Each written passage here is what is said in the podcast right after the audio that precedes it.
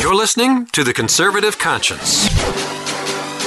In Washington, politicians are full of half truths and hot air. The Conservative Conscience is here to help you cut through the rhetoric and noise and explore the politically right way to think about the issues. You'll dive into one of the most insightful conservative minds in America.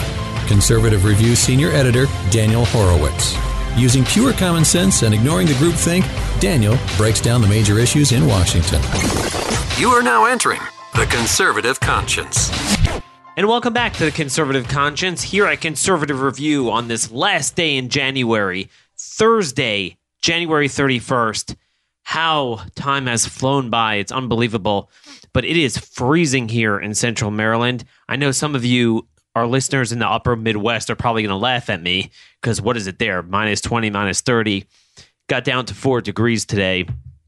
And, uh, you know, it's funny. My wife does dispatch work, just volunteer work for this volunteer organization uh, locally that you know helps people with flat tires, jump starts, things like that. And she got today is her day, so you can imagine lots of jump starts. And you know, as as I was uh, going out to my car this morning, the thought crept into my mind that isn't it amazing how the left wants to take us back to the 1700s in terms of infrastructure, economic growth, and really quality of life. If they would have their way in their war on fossil fuels, can you imagine what it would be like? It's just really something to think about when you're dealing with this cold weather you know, it barely affects my life. Now, you know, when it's minus 20, minus 30, obviously they had school off in Chicago, places like that. Uh, we didn't have school off here for the kids. And, you know, you're indoors all day. It really doesn't affect you much. Thank God. I mean, you know, some people maybe have had problems with pipes or whatever, but, uh, you know, I haven't had any issues because we have climate control. You want to talk about climate change? You want to talk about controlling the climate. Here's the irony the left thinks we can control the climate. God's thermostat. And yet they don't want to allow us to control the climate in our own homes and our own thermostat. Think about that. And then, as I was cogitating this juxtaposition here, this realm of thought about how they want to take us back to the 1700s. I was thinking to myself, it's amazing that the same people who want to ditch our traditional values like it's the plague seem to want to go back to the quality of life of the 17 and 1800s. And it is just truly, truly amazing to watch to watch what's going on in this whole d- d- abortion debate. To those of you who follow politics closely, and I understand, you know, most of you guys who listen to this show really are aware of the political dynamics. You know, there's nothing new. The left is the modern day Moloch from the Bible, where they believe in this satanic pagan cult of death. They actually glorify, they're obsessed with killing babies. Obsessed with it. I mean, all of you know in your lives babies that were easily, easily born in the final two months of pregnancy. I mean, now you have even more than three months before, easily and you know how they blithely want to kill these babies. And I, I just got to thinking today, again, they're ditching our traditional values because they believe they're so antiquated. But yet, these same people want to take us back to the Stone Ages when it comes to quality of life. It just amazes me. I cannot believe it. Now, obviously, what you see from a lot of the Republicans is pure fakeness. It's an easy thing to complain about. Although I don't think I haven't seen Mitt Romney, virtu- you know, the very virtuous Mitt Romney, do any virtue signaling yet. It's kind of interesting. Doesn't seem to care about that issue. Remember how severely conservative he was and his just beautiful pro life conversion that he made to run for president? Huh. He's been awfully quiet for a man who is so moral and is so alacritous to demonstrate his moral superiority, his virtue. It seems really bizarre. Really, really bizarre that they have no interest, none whatsoever. People like Romney in talking about this. Now, some will talk about this. You know, your Kevin McCarthy's, but where were they when they had full control for two years? Forget about banning abortions. How about stopping taxpayer funding for it? But nothing. Absolutely nothing. And that's really what I wanted to segue into today, today's theme. And that is this utter failure. And it's not really a failure because they do it deliberately of both Kevin McCarthy and Mitch McConnell. I mean, you see it all over Kevin McCarthy's uh, Twitter feed. If you follow his uh, releases, his statements, oh, we need to secure the border. This is a man who blocked any immigration enforcement bill from coming to the House floor when they had full control over it.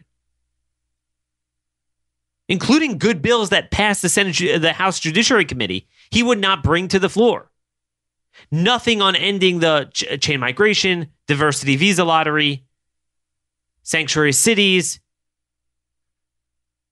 the courts, interior enforcement, the border, nothing. Doesn't matter.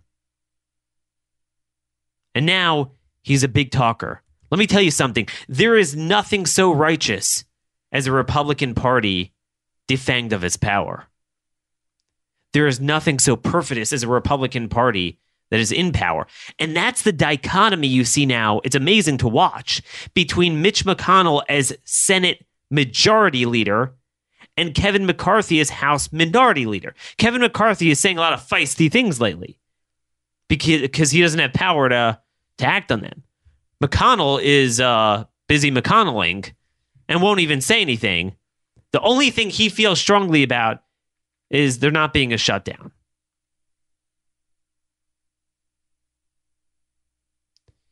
There's a Politico article, Get This Done. McConnell moves to avoid new shutdown. Um, this is uh, from John Cornyn is quoted here saying McConnell said it publicly and privately. He thinks shutdowns don't work. Nobody wins, and that's not what we worked so hard to get into the majority to do to shut down the government. We got the majority to govern. So govern. Where is your governing? See, this is the problem. How do you have a Democrat Party that is so certain in their beliefs? They're willing to talk about murdering babies up to birth, after birth. They're willing to talk about open borders. So, what's the Republican response? We will secure the. No, no, it's not that. It's, ah, we won't shut the government down. So, Democrats are, we will have open borders. And Republicans are like, we will not shut the government down. I mean, it's Newton's laws of motion. It's the earth and the moon. It's the forces of gravity. The gravitational pull is all in one direction in that type of debate. And of course, McCarthy will at least talk tough now because he can't act on it. But what is the agenda of the Republican Party? When, you want to contemplate the emergencies we have in this country with stolen sovereignty that speak to the core violation of the social contract, the core foundational impetus for creating a federal government in particular, an invasion of our border counties, an invasion of all our communities with cartel associates and, and 2 million criminal aliens, known criminal aliens, likely 3 or 4 million. And there's not a single impetus to govern. Okay, you, you, you don't want to shut down, you want to govern? Govern. Eh, we, we've been saying this all along. We're six weeks into this fight, and Mitch McConnell refuses to force the Democrats to take a single tough vote on anything. Okay, so you don't want to have a budget fight? At least a standalone bill. But McConnell has literally told the Democrats this. He said he, he's very concerned about managing the, the, the time on the floor, on the Senate floor, managing the time wisely. So Turtle Face tells the Democrats, um, I'm not going to bring a bill to the floor if it doesn't get 60 votes. So Democrats are like, okay, we don't support it, so don't bring it to the floor. How will the Democrats ever feel the heat, ever feel pressure if you don't force a debate? He's like, well, we don't up front have a guarantee the Democrats will support it, so I'm not going to vote on it. I mean, this is the problem with McConnell I've been pointing out for years before it was cool to even talk about McConnell. It's just insane. Utterly insane. So, um, I don't know. I don't know what to tell you guys. This is absolutely nuts. So what what is McConnell doing? What is his focus? Okay, what does he feel strongly about? So he doesn't want a government shutdown. He doesn't want to vote on any one of our bills. It's not a problem, sanctuary cities. The drug crisis, not a problem, except to blame pharmaceuticals. Illegals voting in our elections is not a problem. The courts sacking the other two branches, not a problem. We have the most violent terrorists, and that's what they are. I have my long piece out this morning on the need to designate the Mexican cartels as terrorists on our border, over our border, in our border counties, and then their operatives in every major city in America. Not a problem. So, what does Mitch feel strongly about? What does Mitch feel strongly about? Well, there's an amendment vote today. Mitch McConnell sponsored an amendment. I'm going to read to you from Con- Congressional Quarterly. Majority Leader Mitch McConnell has set the stage for what could become a Senate rebuke of President Donald Trump's stewardship of America's wars.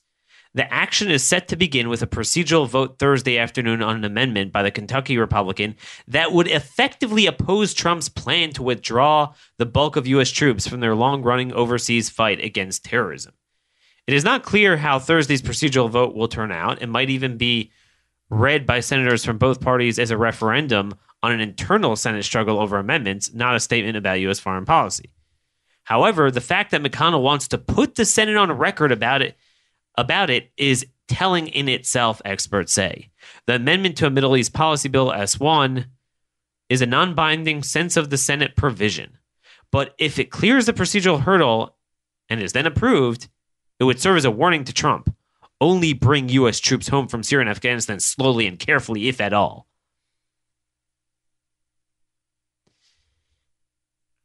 I, I can't relate to people that li- literally don't see our border as a problem, but they see this as a problem.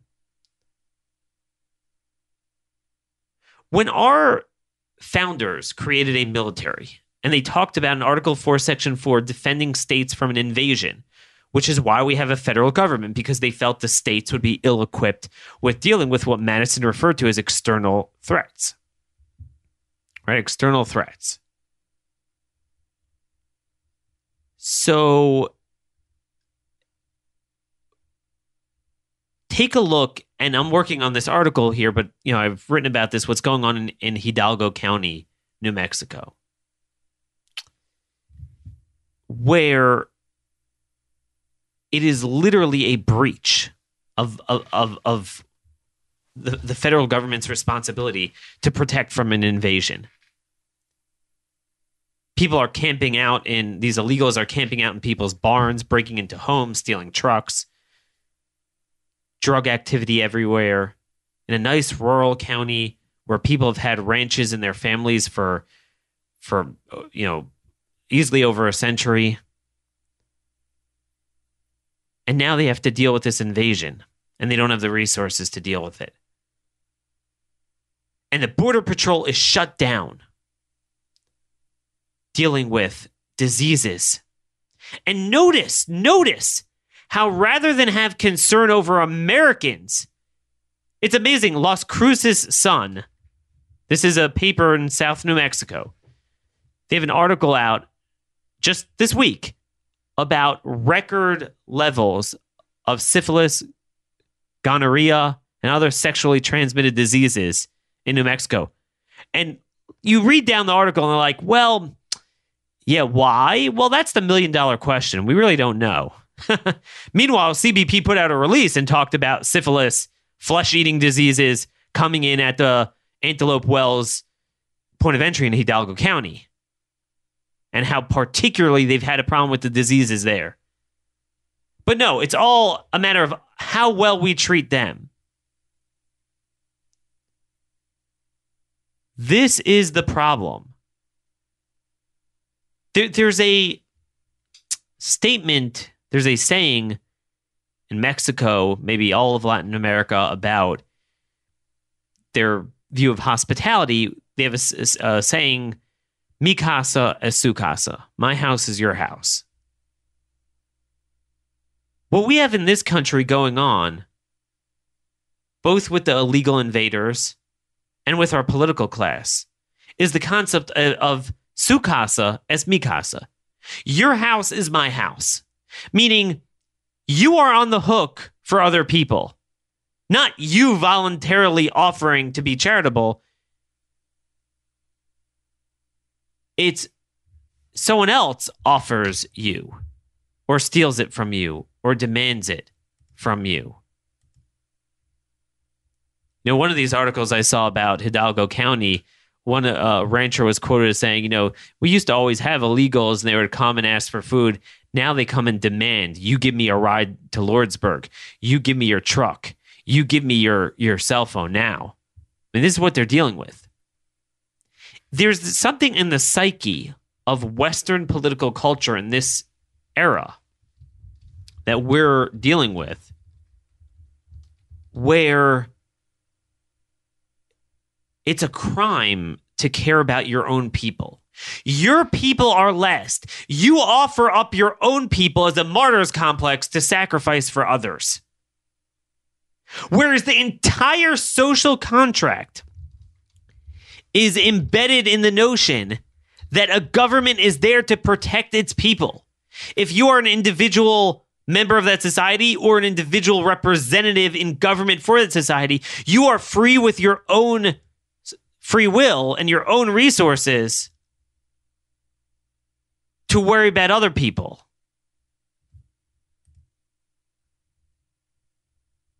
But as far as governmental public policy, your only concern is your own people. Yet now our only concern is other people. Why am I saying this? Put this all together.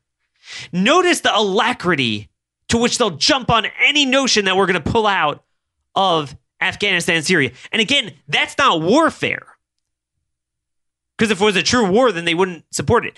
Deeply embedded in the establishment neoconservative Republican mindset is the same Democrat mindset of political correctness that, oh, it's, it's, it's for the Afghani people, it's for the Syrian people, it's always someone else. We always very even now, even some of the people that are on the right track with the border, notice that they'll lead, and I understand it, and I'm fine if you want to do this politically because it's true anyway. But they lead with the humanitarian crisis, and it's, it is true that the open borders is causing that too. But what about us? Our ranchers don't matter. Our citizens don't matter. It's like somehow it's a foreign concept to use our military against the most evil people that chop up body parts on our border, direct it even over our border, direct a flow of migration that in itself brings in diseases and poverty. And yet somehow it's like a measure of how well we're taking care of them.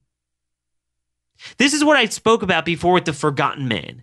It's Amity Shlaes' book on the um the Great Depression, taken off of a speech from the great uh, Princeton philosopher William Graham Sumner, or is a Yale, Yale philosopher. And he explained it's called The Forgotten Man. That was the name of Amity's book. It's funny, when I wrote an article on this, she must have gotten Google alerts. Amity um, emailed me and thanked me for quoting her article, even though, you know, what it was about immigration, which is a different issue, but I applied it to that. And and what they called t- spoke about was the Forgotten Man, and um, I, have read this before. I, I, think it's appropriate to read it again for some of you who haven't heard this. Here's what William Sumner said, and, and, and this is explaining more socialism. You know, redistribution of wealth at the hands of government. As soon as A, meaning this means like person A, A observes something which seems to him to be wrong, from which X is suffering. A talks it over with B, and A and B then propose to get a law passed to remedy the evil and help X. Their law always proposes to determine what C shall do for X, or in the better case, in the better case, what A, B, and C shall do for X. As for A and B, who get a law to make themselves do for X what they are willing to do for him, we have nothing to say except that they might better have done it without any law. But what I want to do is look to look up C. I want to show you what manner of man he is. I call him the forgotten man. There's something about the American citizen that's not a particular class that is the forgotten man. I said this a couple weeks ago. We need to make that forgotten man the protected class. It's really an amazing thought if you if you think deeply about this whole everything that's wrong with Western societies now. And, and this is even with internal affairs, you know, redistribution of wealth among Americans. But we have this among aliens. People invade our country and we like it's like Americans and law enforcement are treated as criminals. You better treat them properly. You better do this. Nobody's concerned about the fiscal charge, the, the, the charge on our schools, the hospitals. Can you imagine what's going on? Has anyone ever thought for a moment? Everyone's like, okay, let's make sure is Border Patrol quick enough? Do they have hospitals uh, in the area to take care of them? Right? Everyone's focusing on that. Is anyone asking for a minute what does it look like for Americans that need to use a hospital in the border states? You know, I've had people tell me that they almost got turned away in places like El Paso when their wives had to give give birth and were going into labor because they didn't have room because they're dealing with the illegals. And not only are they dealing with them, though that's used as the conduit for anchor babies. They come here give birth, steal citizenship, steal our census, steal our vote. Now we know from Texas, now we spoke about that earlier this week, but we knew that anyway, voting illegally, steal our hospitals, steal our schools. And it's like you're not even allowed to talk about it. Even even even the better people in politics, it's more like, yeah, this is a humanitarian situation. We can't have the open borders. Well, that's true, but but what about us? I mean, if you if you want to open up a missionary and do charitable work in, in, in Guatemala, God bless you. But public policy, it's immoral not to care about Americans. But again, I'm, I'm extrapolating this to foreign policy. It's like our military could only be used to help the child molesters, aka Afghani military, in Kabul. Kabul and Baghdad and Raqqa urban renewal. But when Hidalgo County, a county of 5,000 Americans, something like 3,400 square miles and just four sheriff's deputies is overrun with an invasion. Think, think about this for a minute. Normally, you know, crime is is your problem. It's a local issue. But the thing is, Hidalgo County doesn't have a crime problem. They're justified in not spending more money that they don't have on more than four sheriff's deputies because they don't need it. They didn't ask for this invasion. This is an external problem. There's no military there. Some areas, like Cochise County, has military on the western side, on the, on the Arizona side. I don't believe they have any National Guard there. So there's no military, four sheriff's deputies to deal with the, the most brutal cartels that have now pegged that area because they know there's nothing there. All you have is a small contingent of Border Patrol, but now the Border Patrol is being used as a hospital by the cartels so they can bring in everyone else. How have we had a party and a movement that has been so feckless and forcefully making this case to the American people? Well, I'll tell you, because you have Mitch McConnell talking about floor time and cloture votes and not having shutdowns as if he's like the custodian of the of the Senate. And the one thing he cares about to actually able to vote on is, ah, uh, it's really we we can't bring the troops out of Kabul. No, no, no. I'm telling you, there's a subtlety of su casa es mi casa. There's a subtlety of political correctness that you are not allowed to care about Americans. And I'll tell you, it goes a step deeper. And you'll hark back to my podcast at the beginning of last week where I directly tackled the, the issue of race on how somehow it's embedded in our psyche where rather than treating everyone equally under the law or every American equally, we look at the identity of the players. And you know this is true. You know that if the identity of the people invading our country would be a different identity, all sides would be treating this equally. Certainly the Democrats, just from a sheer voting side, if the type of people coming over would vote Republican. But even without that, from an identity thing, it's almost like, yeah, you know, the average American citizen, especially if you're if you're white, oh, that's that's yeah, yeah, yeah. You you can't be a victim. You can't be in need of help. But come on, these these poor people coming over the border, they you know they really need help because they're a specific identity. That's the truth of it. And that that's the same thing with our social work operations in the Middle East. Somehow you could always do for others, but not for yourself. And that is fine if you want to live that way in your personal life. But the same way it would be immoral for me to run my household that way, to for me to treat my three very needy young boys and my wife that way. The needy, by the way, wasn't going on the wife; it was going on the kids. Um, but nonetheless, it's my responsibility to take care of them. If I just say, hey, you know what? I, am going to run a social work out of my home and bring in all sorts of health, uh, you know, security problems into the home because I'm, I'm a good person. No, you are not a good person. You're a bad person, a really bad person. It just drives me nuts. I find this so repugnant that it's just not kosher to care about your own people. How mentally ill these people are that they just don't care. Oh, terrorism. What do you think is at our border? One, one, one other point I want to make on this, and to tie it back to what we said earlier with abortion, there's something people don't understand. That while, typically we distinguish the cartels from you know, you know again t- terrorism as i always say terrorism is a tactic the cartels use terrorism even more than islamic terrorists do. There's different ideologies behind it, but terrorism is a tactic.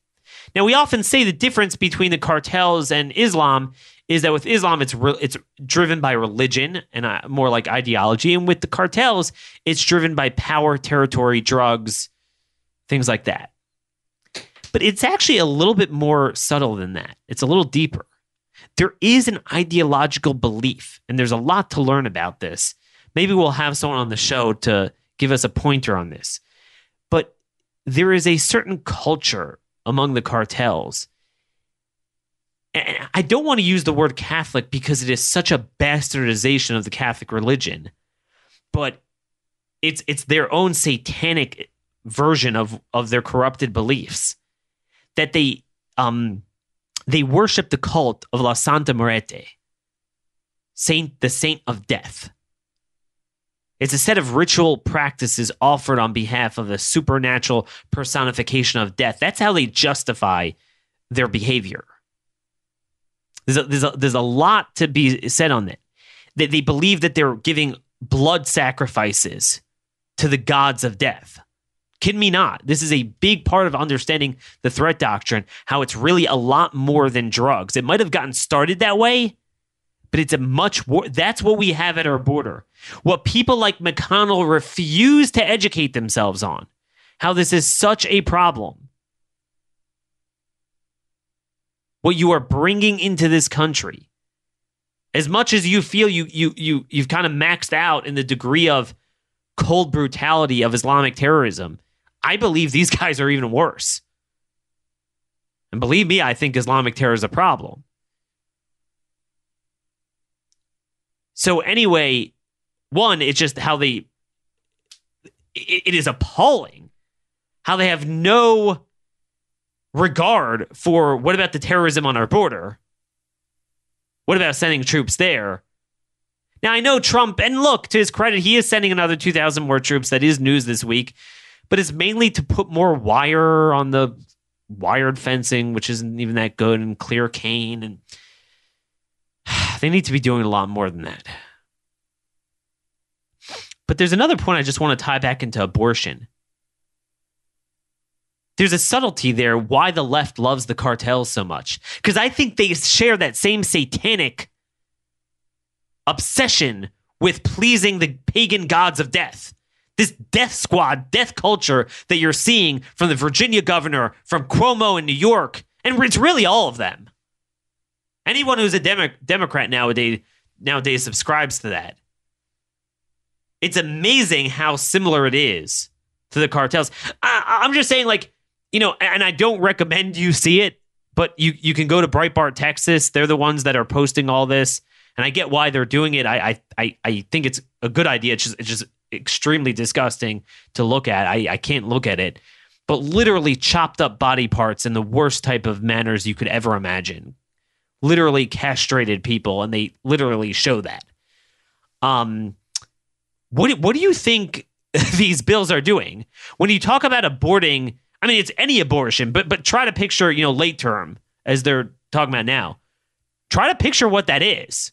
I mean, if you would put a camera in the the dilation, uh, suction stuff, dude, that's what the Mexican cartels are doing. I'm sorry. So, um, maybe that's my answer why we're so desensitized, why we have no impetus to act based on what the cartels are doing. I guess we do it ourselves with abortion. But that's with that. But just to go back and continue along this theme of su casa es mi casa, how in violation of the essence of the social contract, our own government has extended the welcome mat in contravention to our laws to all sorts of foreign nationals to come here and take advantage of us and steal everything from us. And how some way and somehow the rules of the road, the laws of the land, when you would think they should be enforced extra against foreigners, are not enforced where they would be enforced against Americans. How consistently they are treated as a protected class. I mean, just think for a moment before we get into some of the kind of rapid fire news of stuff going on. Just think for a moment about this whole separation issue and prosecuting at the border. I know we said it at the time last July when it heated up, but it just still amazes me how you know, American criminals are separated from their children, especially when they part of their crime was endangering the child, reckless endangerment. And we don't bat an eyelash, right? That happens all the time. But somehow, when it comes to people invading our country, while also literally paying the most evil terrorist cartels around and endangering their own kids, somehow we're the evil ones. And somehow they can't be separated and they must be let go into our country together to just overrun Americans with diseases. Again, public charge. A lot of them are gang members. A lot of these kids, as we've spoken about before, aren't necessarily uh, kids. Let's just put it that way. Um, this is scary stuff, but it's also it's very telling because, in my belief, it is rooted, sadly, in identity politics. You have ultimately, it's Democrats want the votes, fake Republicans want cheap labor, and credulously, stupidly think they could get the votes too. But I ask you, if this were a different demographic doing all of this to America, would we treat them the same way? It, it, this is the problem when you break down the rule of law and instead you have the rule of identity politics.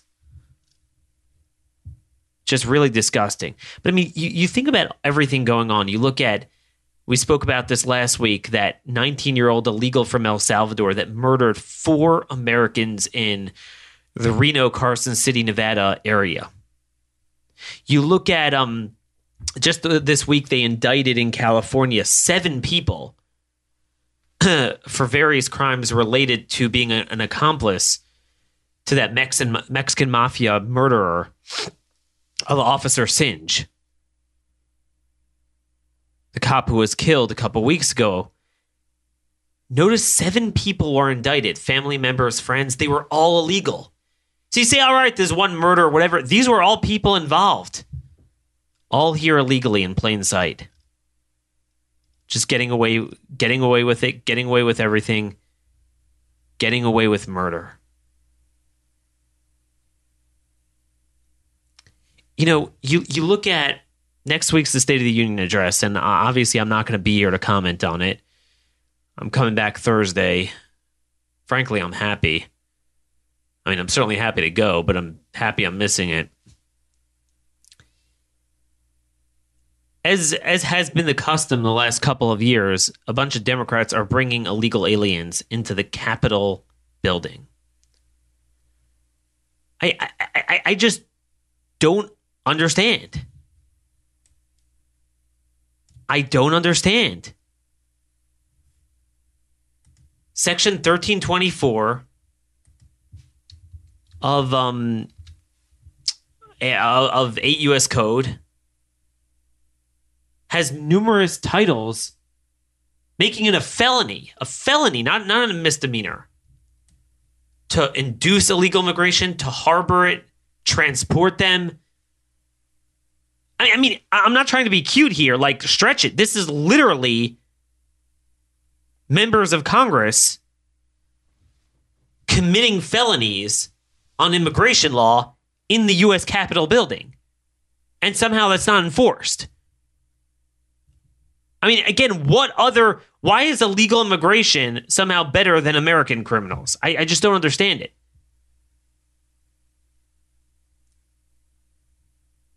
And by the way, section just while we're at it, section 1357A3 of US Code 8 says that any officer or employee of the service authorized under regulations prescribed by Attorney General, in other words, ICE or CBP shall have the power without warrant within a reasonable distance from any external boundary of the United States to board and search for aliens any vessel within the territorial waters of the United States and any railway car, aircraft, conveyance, or vehicle, and within a distance of 25 miles from any such external boundary to have access to private lands, but not dwellings, for the purpose of patrolling the border to prevent the illegal entry of aliens.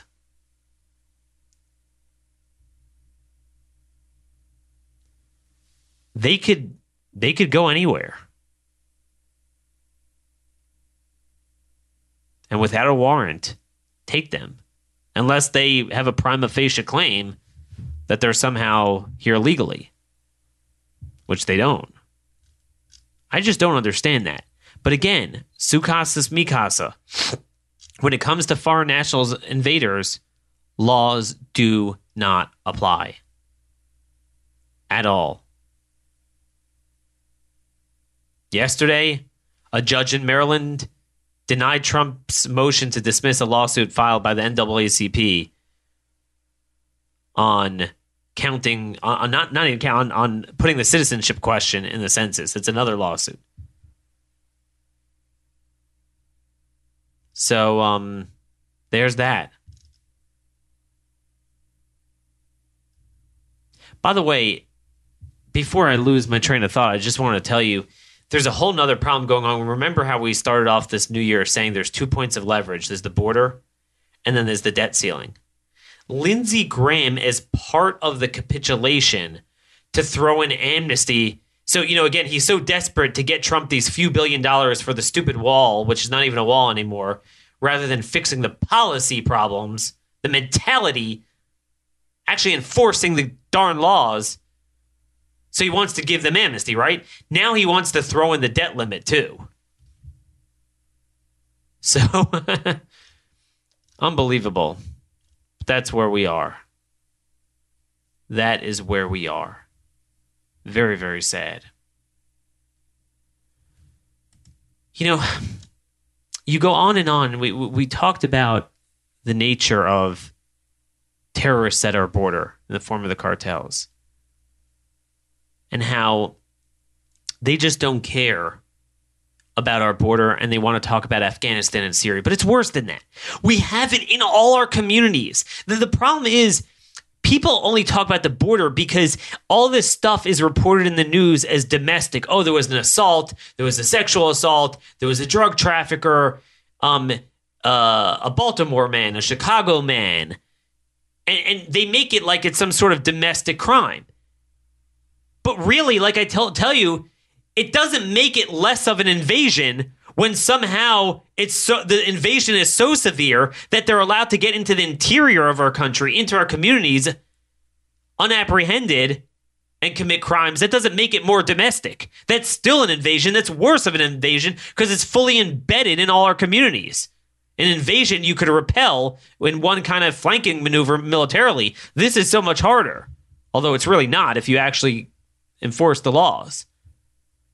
So I mean, there's tons of this stuff. I could point out just yesterday. I'm just Gardnerville man. This in Nevada, arrested for multiple sexual assaults on minors. South Lake Tahoe police arrested a, Gar- a Gardnerville man. See, look at this, a Gardnerville man. After he was identified as a suspect in multiple sexual assaults on minors at a business in South Lake Tahoe. 46 year old Sergio Antonio Resendez Rodriguez is charged with multiple counts of sexual battery on minors under the age of 14. Look at that. New, infor- new information tells us that Sergio is in the country illegally, and ICE currently has a hold on him. Sometimes they don't even say that.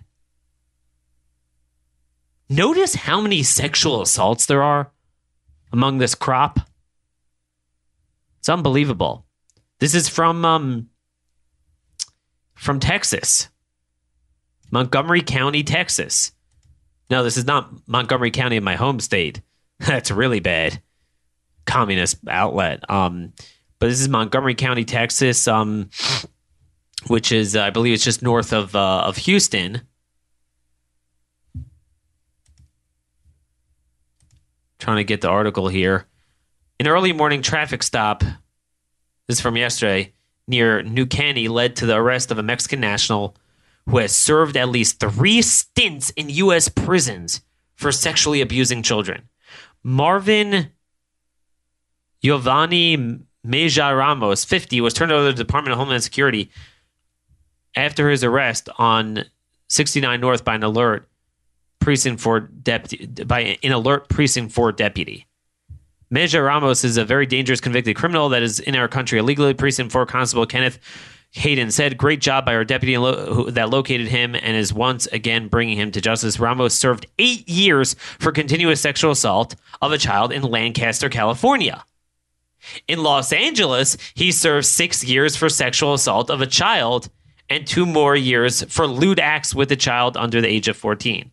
Ramos was deported in 2013, but soon returned, according to Precinct 4. They say he was arrested in Houston in 2015 for DUI, again under a fake name. Do you know how much is embedded in that article? So there's a couple important things here. Number one, you see whatever sanctuary cities like like California, it eventually migrates out elsewhere. Number two, you see the problem with the people being deported and getting back again because we continue to have the magnets that empower the cartels to exploit the gaps that allow the criminals to come in. And that's, like I say, that is exactly where a wall would help. But notice how even when he came back again, I mean, this is the problem. Every illegal arrested for DWI, even if he's squeaky clean elsewhere, should be deported immediately. Okay. I, I mean, I think we could all agree pursuant to law, every illegal has to be deported. You know, like we have a country and you can't come here illegally. I, I know it sounds very novel, but that's the law. Okay. Um, but I think we should all agree that if you're here on a DWI, if you're arrested for DWI, and anyway, we could deport you even without it. I'm not talking about a legal immigrant DWI. That's that's a different story. We can talk about that. Maybe we could have a two strikes and you're out for someone like that. But certainly, if you're here illegally, it should be one strike and you're out. But this guy was called DWI and, and he had this entire record. Now it indicates he was had a fake name, so I, I don't know what happened. They just took his name and for granted. I mean, this is the problem. I don't know if this is you know Houston's gotten pretty bad. Don't assume all Texas is good. Um, but this is unbelievable. So I just saw that as, as I was on air. I'm actually actually uh, just emailing this to Jason Jones our resident uh, Texas law enforcement expert. It's just unbelievable. And then look at this. notice that how I know it's an obsession of mine, and it's in the title of my book, and I still don't even know how to spell the word. But I'm very into the word sovereignty. And the reason why, you know, a lot of people will talk a lot about the border, and I'll talk about sovereignty because this is so much deeper than just border security. It's, it's not just oh oh we need we need some um, cameras, drones, walls, border agents at the border, immigration judges. It, it's a policy problem that's in violation of our laws by all of our elites that we we as a society fail to yell and say enough that su casas mi casa, you're able to break into our country, take advantages of us, do anything you want, and there's nothing we can do to stop it. I want to read you an article. This is connected to the revelation in Texas that 58,000 illegals voted, 96,000 registered to vote just from what they've seen. This is from Bob Dane. He's the president of the Feder- Federation for American Immigration Reform. I actually know who he is. Um, illegal aliens stayed undetected by voting in plain sight.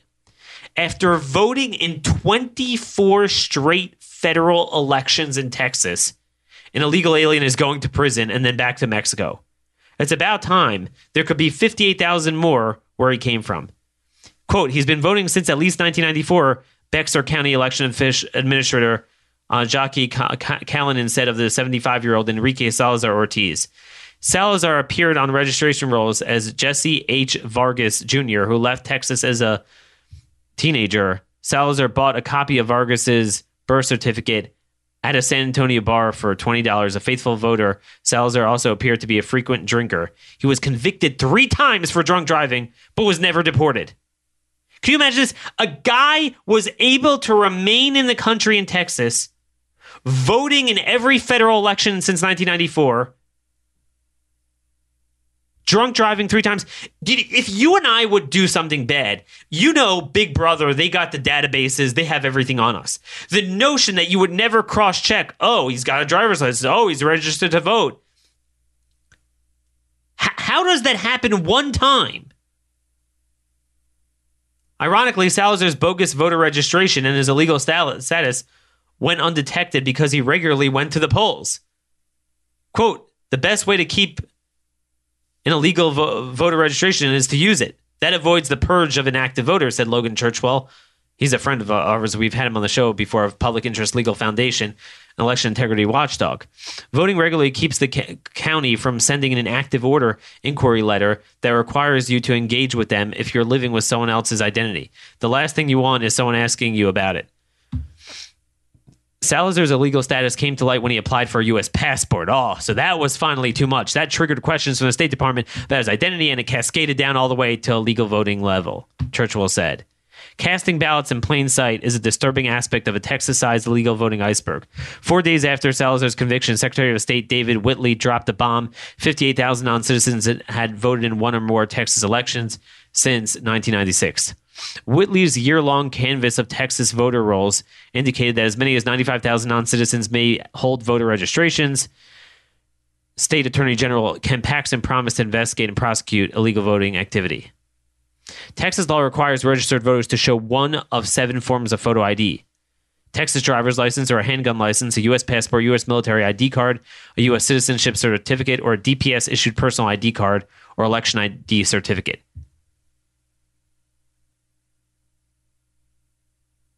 I mean, th- th- this is just unbelievable. Unfreaking believable. But this is what happens. This is what happens when we surrender our sovereignty and we're we're okay with it. We don't demand immediate action. How uh, look, I understand you you know we will all say any policy we support, how can this go on for a single day? I want it changed. But these are the laws. These are the foundational laws of a sovereign nation. We deserve them. How can we go on another day with with things like this? Every illegal DWI should be deported immediately.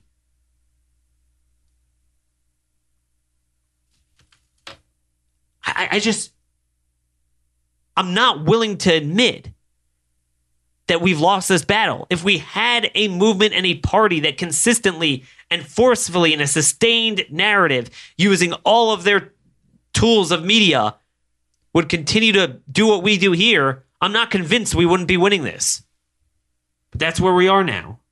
I'm serious, folks. Countries have gone to war over much less than that. What, what, what these cartels are doing to us, what our own cartels are doing to us. And part of why I'm so animated by this, and we've spent so much time, really the lion's share of this month, dealing with the broader sovereignty issue, is because let's face it, we understand that when it comes to unfair policies among Americans, among special protected classes of Americans, whether it's certain groups when it comes to affirmative action socially, or whether it's economically with the um, all the industries and special interests that distort our markets, healthcare, things like that. You know, we are so far away from solving that. But is it too much to ask that the, the freaking cartels not be a constituency? I mean, th- th- that's why I figure this is within our grasp to at least harness a national debate on and, and solve. Nothing matters until we can deal with this. Nothing matters because we don't have a nation at all. That's the problem. We don't have a nation at all. No one can even quantify how much of this is among us. That's what's so scary about it. Take a look at um you know the ICE press release this week. They arrested 118 during Operation Crosscheck in New York. Right, this was a 5-day sting operation in New York, Long Island, and some areas a little bit farther north. And um, they arrested 118. 107 of them were convicted criminals. More than 55 had already been issued final orders of removal and were never deported before that. You know, so good good for them. I mean, they're they're doing what they can. Um but it, it is unbelievable if you look at the type of crimes that they're committing. More than 35 individuals that they arrested were previously released by local law enforcement on an active ICE detainer. Here's what they say. In years past, most of these individuals would have been turned over to ICE by local authorities upon their release from jail based on ICE detainers.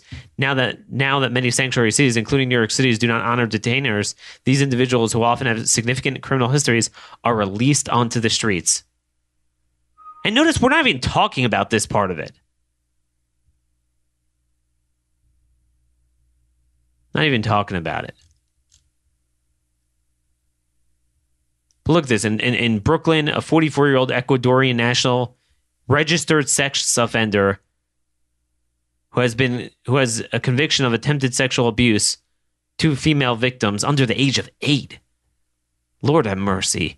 For which he was sentenced to 10 years of proba- probation supervision. I don't understand. How was he?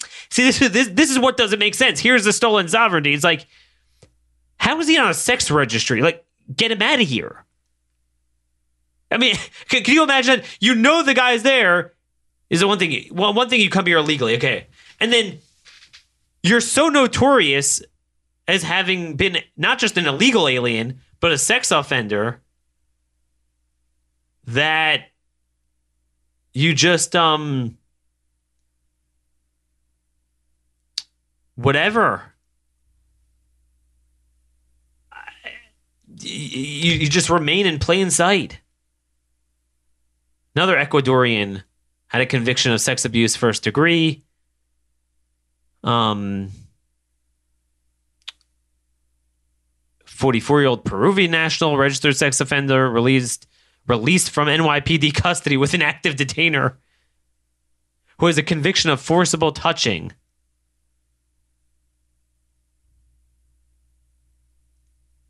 It's just unbelievable.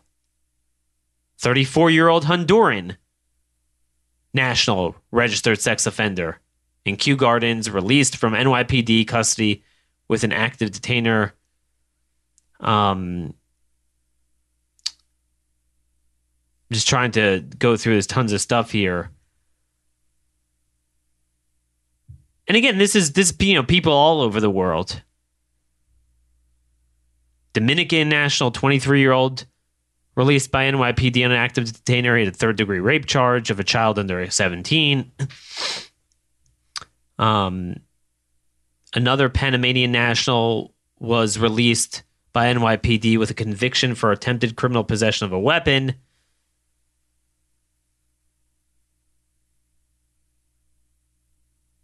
Flushing, New York, another guy was released for bail jumping, disorderly conduct, grand larceny, and attempted grand, grand larceny. On and on. All these sex offenders. If we cannot make the case to immediately deport and and get rid of all of the impediments to deportation legally in the courts of illegal alien sex offenders and drunk drivers and drug traffickers, then we just need to shut down everything we do. If if that much we can't do, th- there's nothing left. We would never tolerate this in any other context that wouldn't be politically ensconced in um in identity politics. You know it's true. You know that if the type of people coming over would be of a different identity, particularly if they would vote a different way, but would commit the same amount of crimes and do everything that the current reality of the flow commits, you know that every Democrat would immediately deport every one of these. They would have 50 cal machine guns at our border. They would bomb a buffer zone of three miles into Mexico's border. We would never tolerate this, but we've been so desensitized and acculturated to dealing with this as if it's like some sort of legitimate debate of, of over tax rates and regulatory policy. No. This cuts to the core of why any civilization, from ancient to modern, would ever have a government. And once again, while these people want to shoe traditional, old fashioned, so to speak, values, they somehow don't mind throwing us back to the Middle Ages, the Stone Ages, when it comes to economic progress, quality of life, and yes, the rule of law, and the actual premise of having a governing body to begin with.